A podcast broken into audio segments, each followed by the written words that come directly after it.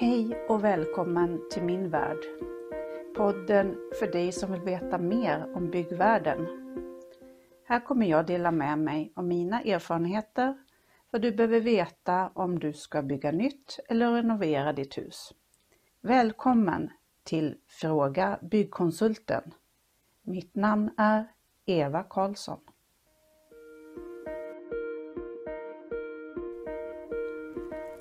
Tycker du om det du hör så tryck på tumme upp. Följ min podd så att du inte missar nästa avsnitt och dela gärna så att fler får ta del av min kunskap. I dagens avsnitt kommer jag prata om kostnader för att bygga ett hus. Det är ju så att en av de största investeringarna du kommer göra i ditt liv är om du väljer att bygga ett nytt hus.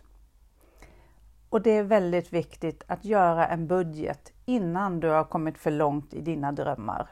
Hur mycket får huset kosta när det är klart? Du vill ju ha råd att bo i ditt drömhus när det väl är byggt. Att sammanställa kostnaden för hela projektet redan i inledningsskedet är en förutsättning för att du ska kunna styra ekonomin under projektets gång. Och du behöver dela upp din budget i olika delar.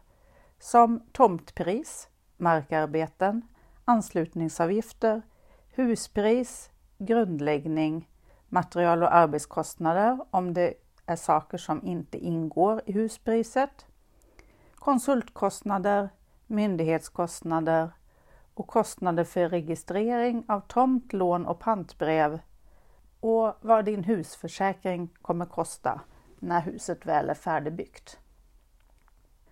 Vissa kostnader är sådana som du kan styra över med dina val och vissa kostnader är fastställda av någon annan part. Tomtpriset beror väldigt mycket på var i landet du väljer att bygga ditt hus.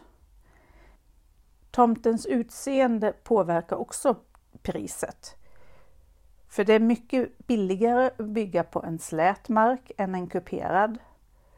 Om det finns sten och berg så får du en kostnad för sprängning eventuellt. Men är det väldigt blött så kan du behöva dränera och till och med påla för ditt hus.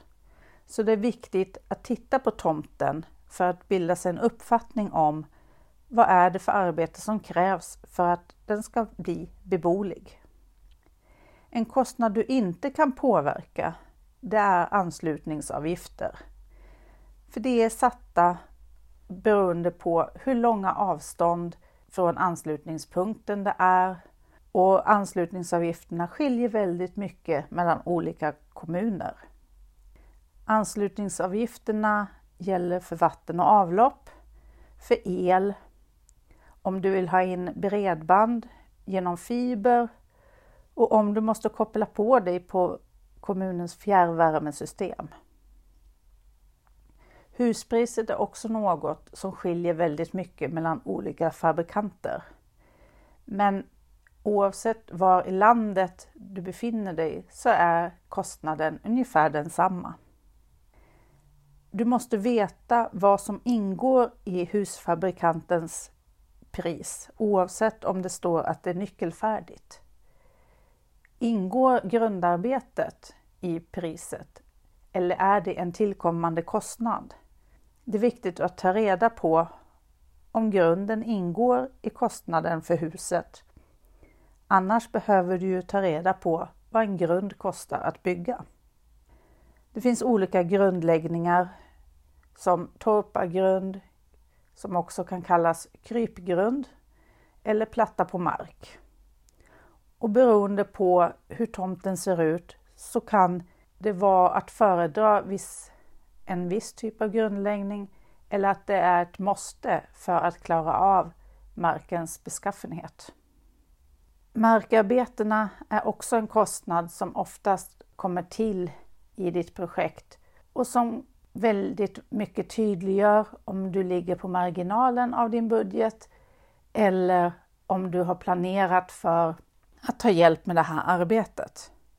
I ett nybyggt bostadsområde så ser man oftast tomter som inte är färdigställda när man flyttar in i huset och då kan man ha gjort lite väl dyra val för huset och så räckte inte pengarna till att färdigställa tomten. I ett nybyggnadsprojekt så behövs ibland konsulter. När du ska bygga ett nytt hus så behöver du en kontrollansvarig och ditt hus behöver besiktas och då behöver du ha en besiktningsgrupp som är oberoende av husfabrikantens entreprenad. Du kan även vinna på att ta in en projektledare eller att använda din kontrollansvarig som projektledare för att ta del av dennas kunskap om att välja rätt material och få ner kostnaderna genom en tidseffektiv byggprocess.